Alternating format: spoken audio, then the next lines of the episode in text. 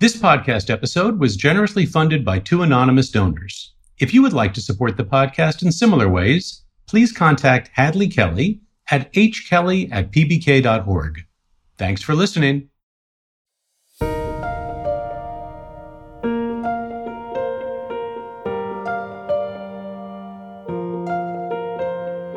Hello and welcome to Key Conversations with Phi Beta Kappa. I'm Fred Lawrence, Secretary and CEO of the Phi Beta Kappa Society. Since 2018, we've welcomed leading thinkers, visionaries, and artists to our podcast. These individuals have shaped our collective understanding of some of today's most pressing and consequential matters, in addition to sharing stories with us about their scholarly and personal journeys. Many of our guests are Phi Beta Kappa visiting scholars who travel the country to our Phi Beta Kappa chapters, where they spend two days on campus and present free public lectures. We invite you to attend. For more information about visiting scholars' lectures, please visit pbk.org. Today, I'm delighted to welcome Professor Kathryn Lofton, Lex Hixon Professor of Religious Studies and American Studies, Professor of History and Divinity at Yale University. Professor Lofton has written extensively about religion, capitalism, celebrity, sexuality, and the concept of the secular. Her first book, Oprah, The Gospel of an Icon, uses the example of Oprah Winfrey's multimedia productions to evaluate the material strategies of contemporary spirituality. Her second book, Consuming Religion, offers a profile of religion and its relationship to consumption through a series of case studies, including the Kardashian family and the Goldman Sachs Group. Recent essays have described the role of religion in documentary film, musical theater, and American popular music. At Yale, Professor Lofton has worked to strengthen faculty governance and academic freedom through institutional leadership addressing community ethics, diversity, and inclusion. She currently serves as Dean of Humanities. Welcome, Professor. Thank you so much, Fred. I'm thrilled to be here. Katie, it's often said the United States is one of the most religious countries among the industrialized nations. I know there's this Pew study from a few years back where the United States is the only country out of over 100 they examined that has higher than average levels of both prayer and wealth. So I'm going to ask you in a second why that is and what we should learn from that. But first, I just got to ask what got you interested in studying religion generally, and particularly religion in relation to its role in American history?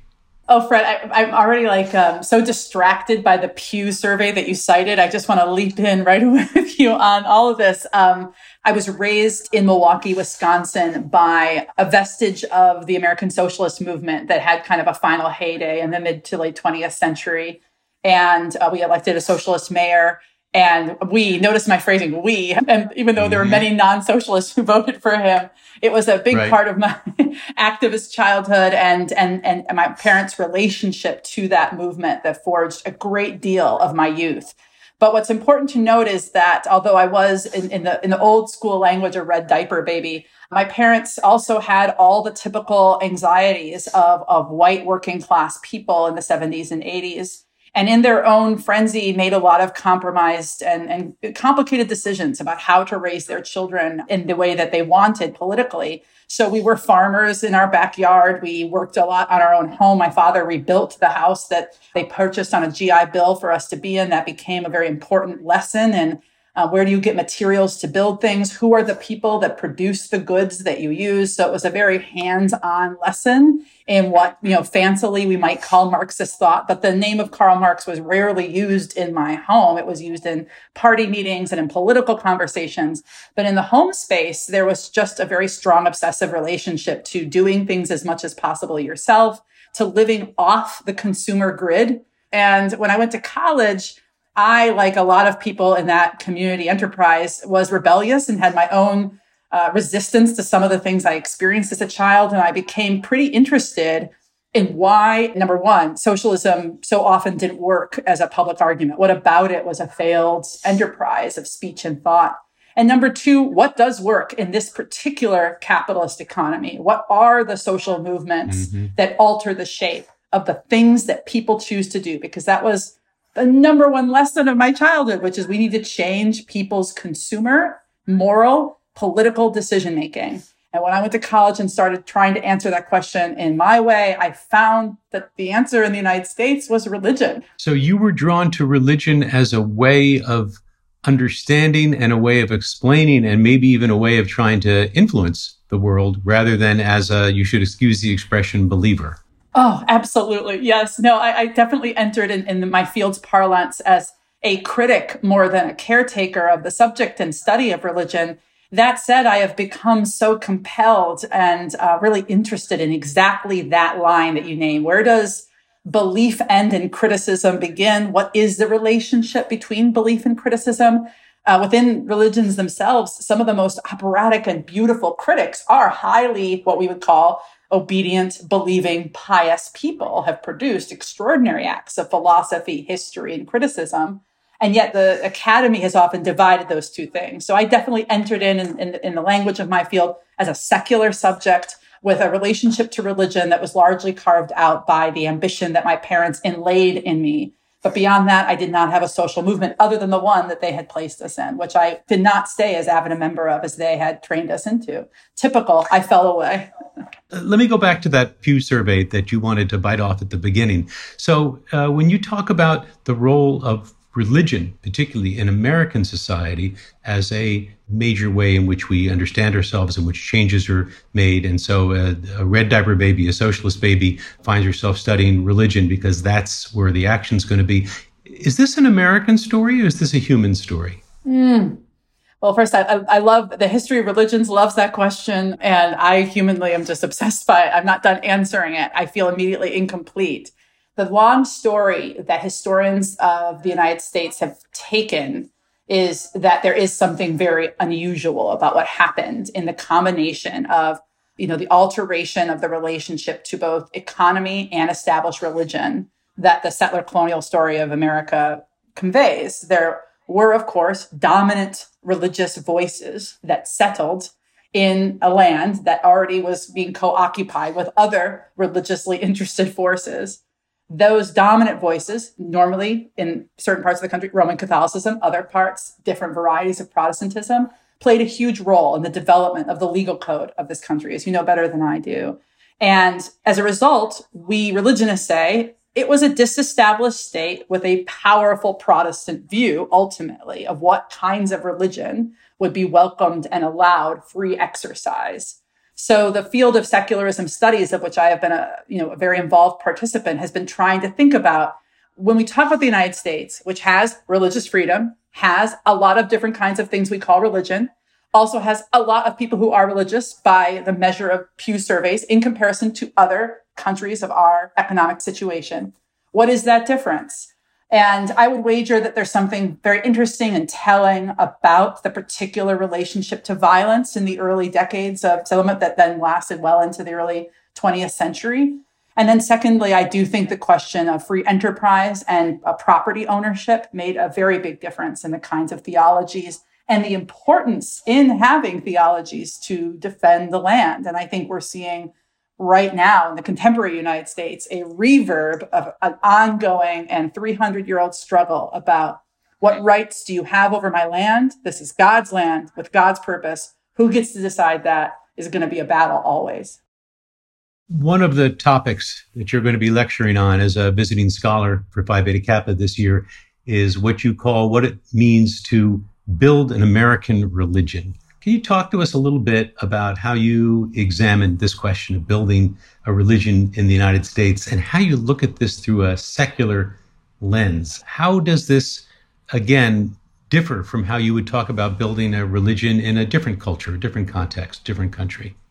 Yeah, so a lot of what I think about is the particular relationship between popular cultures so I'm really interested in the things that occupy our time. How do you use up your time when you are not doing something that feels obligated? And how do you define obligation relative to the things you really want to do? So a TV show you can't stop watching and also like to comment online about. A artist you follow and perhaps quote regularly in your mind and in everyday life.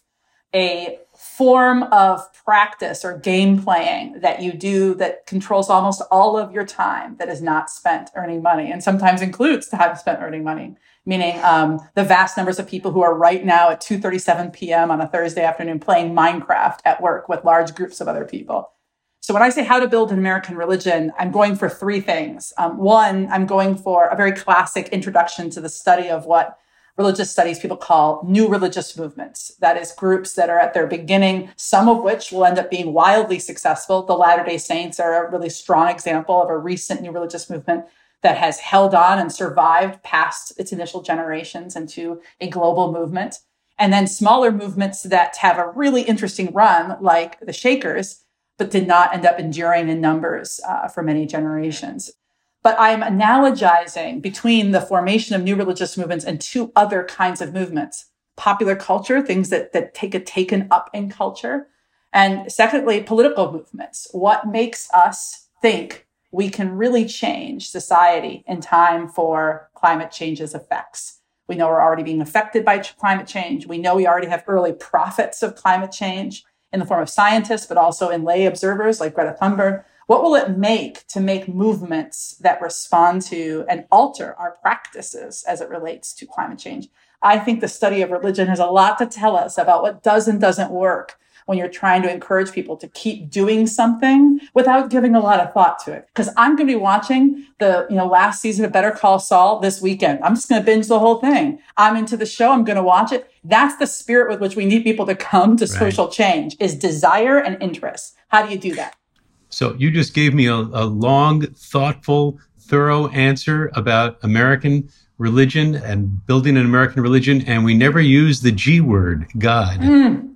So my beloved teacher, Jonathan Z. Smith, trained me in a very early. I, I came. He taught a class on earliest Christianities, and it was a seminar. And he was, you know, um, a mixed bag as an instructor because he could be quite cutting and mean.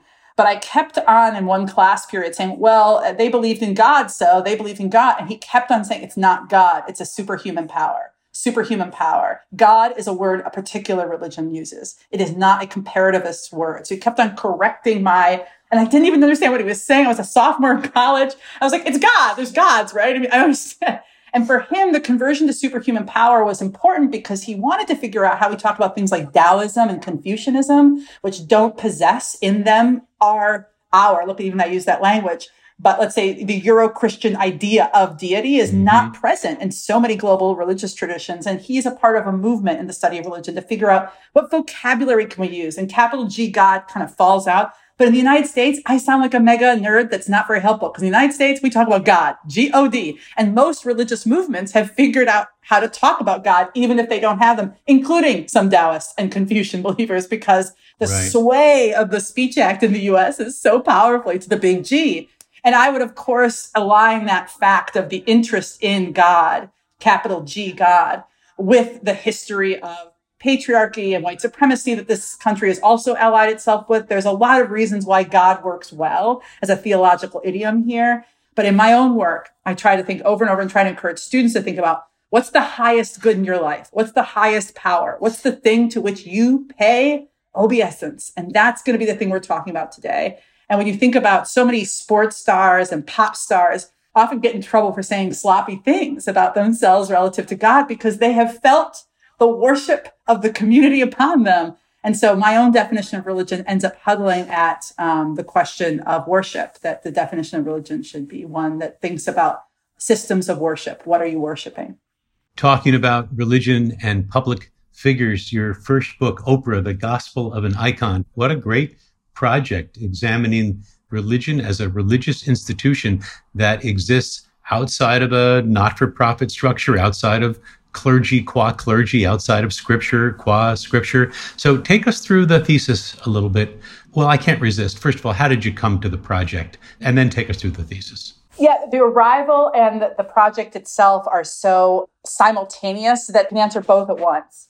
I left home in college and immediately, like many kids from poor backgrounds, really did not know how to be a person at an elite institution. I dressed weird. I talked weird. I had, I just felt immediately upon arriving at Chicago a sense of recognition with certain friends I met, but also socially and institutionally completely out of my league. Everyone seemed to have proper nouns pouring out of their mouths. Everyone had taken vacations. I'd never taken a vacation. In my whole life It was unthinkable in culture. So it was just everything socially felt.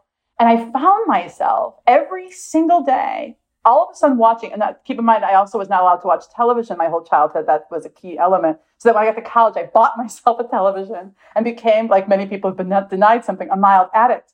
And I found myself drawn to this show that was at 4 p.m. on right. Thursdays, the Oprah Winfrey Show. And I found myself so mammothly comforted by the existence of this program. Sometimes I would watch it in the common dorm space, and a bunch of hipster characters from my classmates would come sit next to me, and they would fall into the show with me. They would start speaking ironically about its contents. They'd start making fun of. And sometimes I'd get feisty and feminist and yell at them. How dare they send up what was obviously an incredibly nourishing space of female confession and struggle. But sometimes I joined right in because it was right for it. I mean, the Queen for a Day, so many features of it were kind of striking if you had any interest in a critical relationship to culture. But as I moved along in my studies, I could see that popular culture was at the time, and I think still continues to have a very vexed relationship in the university. On the one hand, most of the things studied by humanists were once extremely popular items. But through our study of them, we often reify and make them into canon that feel quite far away from everyday consumption. So I found that it became necessary to really get into more formal forms of religion in order to keep studying religion. But when I taught, I found I was constantly bringing up Oprah to explain to the student the concepts I was thinking about whether it was about prosperity gospel or it was about thinking about the role of the new age in popular society, whether it was about missionary movements, every object I wanted to talk about in US religious history seemed so easily brought in and through the theater of religion she had created for her audience. And it allowed me also a way to talk about the intersection that fascinates me most, which is where does consumer culture and religious idea meet and manifest and it seemed very clear to me, and I think subsequent years have only demonstrated the incredibly potent religious role she has played in the American moral and ritual landscape. So the book becomes a way to think about different features of American religious history and how, rather than focusing as much on the religious right, which was what was popular at the time, I wanted to say, I actually think our religious future is probably more tied to the thing that she is offering and doing I think obviously it's both, that both of those sides are elemental to the religious conflict that's ongoing in this country. Then you took this project forward in Consuming Religion in 2017, expressly dealing with the relationship between religion and consumer capitalism. Maybe a little bit of that uh, red diaper baby coming back to the fore and bringing it uh, that lens to bear on the subject that by then you'd been spending a good deal of time focusing on. There are two things I really felt I did not resolve well in the Oprah book. One was why is the process of a makeover so much what we can't let go of, that so much of our consumer culture ties around?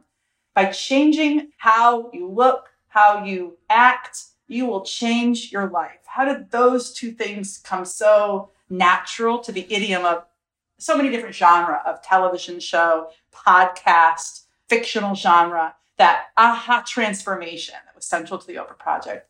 And the second is I really wanted to think more about what is the engine of what I would call a pretty conservative morality that swims in a lot of American popular culture. American popular culture is really not the most radical place of human intimacy and betterment. And the thing I kept returning to over and over again in the writing of the book was the relationship between the category of, of, corporations and families. And so my second book really thinks about what is the relationship that exists in this country between a corporate holding and family life. And as probably many listeners know, the vast majority of things we call corporations are still in some sense family held operations. So I wanted to really look at what role does family play in imprinting on our consumer cultural practices. I have a chapter on the Kardashian family, which I became quite taken with because I became a step parent and found a lot of intimacy in sitting with my daughter and watching endless episodes of a show that you know her other mother could not abide but i could really dig into with her. And we just ended up debating these family stories. And, and my daughter kept pointing out but look they're making money. Look at how they're surviving. Look at how they survive with so little of the kinds of skills that we often assign to economic progress, yet they make and manifest massive profit for themselves. And they do it largely from the spectacular showcasing of their kitchens and their homes. And that for me is a very interesting feminist turn, however complicated the feminism might be perceived of the Kardashian family. It was really exciting to watch how they made maternalism a profitable venture. Shift gears a little bit, although not entirely you have taught this uh, remarkable and highly successful course on sexuality, sexual identity, which I understand you thought would be a seminar at one point. That didn't work, did it? It was uh, so oversubscribed and met so much demand. So tell us a little bit about the course, but also what do you understand is going on in that room? And what is it that makes it uh, so compelling for such a diverse group of students you attract? It has been um, really a shock of my life for sure. I, I want to make the shock kind of double layered. Like a lot of minoritized persons, meaning there's an attribute to my social profile that I'm queer identified that makes it such that when I enter the world and speak about certain topics, immediately I get marked, oh, you must work on prior to coming to Yale, I really didn't understand myself as someone who worked on sexuality or gender that much. I, I, thought about gender in relationship to Oprah a great deal, but it was not the primary uh, motif. And it was not something, to be frank, I was especially well educated in. But when I came to Yale, I was in part recruited by a wonderful LGBT historian, George Chauncey, who really encouraged me. He said, Oh, the students here are so hungry for classes on sexuality. Are you interested in sexuality? And I was like, Well, as a person, I'm super interested. And as a student of new religious movements, there's no doubt that's an elemental part of what makes a new religious movement successful is how does it assign and think about sexual practices. So my very first fall semester at Yale in 2009, I designed this class. I, yes, I thought it was going to be a seminar, ended up not being that. And I just realized right away students were hungry for a way to think about their sexual practices that were not assigned by any natural term, that religion became a way of talking about um, consciousness and decision making around sexual life. Mm-hmm. They didn't want to be trapped in anything about uh, any kind of piety about celibacy. They did not want to be understood as a single identity. I was so struck by the ardency of even very powerfully queer identified students wanting the right to think about is monastic practice, something that might be understood as a valuable way of sexually experiencing the world. So the course became a way to create conversation about how is sex as important a set of decisions as those of economy and those of career, which defines so much of especially elite undergraduates in this country. And all of that became on debate in a really positive way. And I, I have met the most amazing and passionate students through that class. So let's talk a little more about that uh, subject of debate in a really positive way, you just said. How do you think about having discussions about issues that are intense, that are complicated, that cannot help but be deeply personal, and as to which there is going to be a broad diversity of views and experiences. So you're going to get them talking about these things, but you've got chaos one millimeter below the surface at any given moment. How do you manage all that? I admit that this has been a question I've thought a lot about, mainly in, in the reactions of others. I have not found it as a personal pedagogical practice exceptionally difficult. And I I find one of the reasons one of my Phi Beta Kappa lectures is on cancel culture is I, I do find sometimes mystifying the level of difficulty many of my colleagues and many students seem to face in this regard. To me, it seems this was just the bedrock of my own education in the populist intellectual movement I was a part of. Um, and then in the intellectual life, I was uh, welcomed at the University of Chicago, which is the fact that I say something with which you disagree is not the end, it is the beginning. And what we need is appropriate rituals of exchange that create the possibility of really hearing the full range of how speech acts work as not only rational conveyances of thought, but also feeling words. And anyone who is in an intimacy, a marriage, boyfriend, girlfriend, whatever your love relationship is, you know that what your words say and how they feel are not the same thing. And that's just one of the most basic features of human relationship that somehow gets confounded in contemporary politics where it seems so unthinkable that a rational voice can sound violent. Well, it can. A rational voice can sound extremely violent to a person who has felt the razor's edge of rationality's cruel classificatory systems so to me, one of the ways that um, the classroom is exciting is how to figure out ritual procedures by which students can enter a debate and know the terms, know the safety with which they will be held, but also the standard of rigor that will be applied to assessing their success. So in the case of, of talking about sexuality, I, I open the class by saying, you know, one of the books that I teach is The History of Sexuality, Volume One by Michel Foucault. Michel Foucault would, by any measure, be seen as a part of a critical left movement to rethink the shape of how we normalize sexuality. By assigning that book, there is no question I am participating in a politics. I am making an argument. But one of the first assignments that I make is to ask them to take a passage from the Foucault and to say what in their minds makes it wrong, what seems completely wrong-headed. And then I offer a rubric that says how we'll grade that. So I make that very transparent. This is one of those mechanisms that some senior faculty feel will dull down their education or make it too ostensible how they assess. For me, this allows more free debate. If I'm clear on, I'm not going to grade you on what you say. I'm going to grade you on how many quotations you use, on whether or not you seem to understand the opponent. And that understanding is manifest in the following kind of habits. We want to have this kind of writing. So to be transparent about form and its relationship to argument seems to be what humanists train. I don't train you what you think. I train a series of forms that I do believe ultimately deduce to a space of real debate and difference. But of course, there's no doubt that many people who practice those habits do tend to lean in particular political positions. It's not surprising the way in which the American professoriate tends to often vote on one side of the political spectrum than others. But that does not mean that those practices cannot be equally and well held by all sides of the political spectrum, which I witness in every classroom that I teach. Katie Lofton, thank you so much for sitting down with me today at Key Conversations with Phi Beta Kappa. Thank you so much.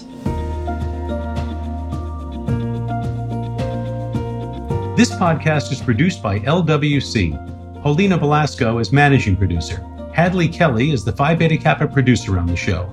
Our theme song is Back to Back by Jan Perchik. To learn more about the work of the Phi Beta Kappa Society and our Visiting Scholar program, please visit pbk.org. Thanks for listening. I'm Fred Lawrence. Until next time.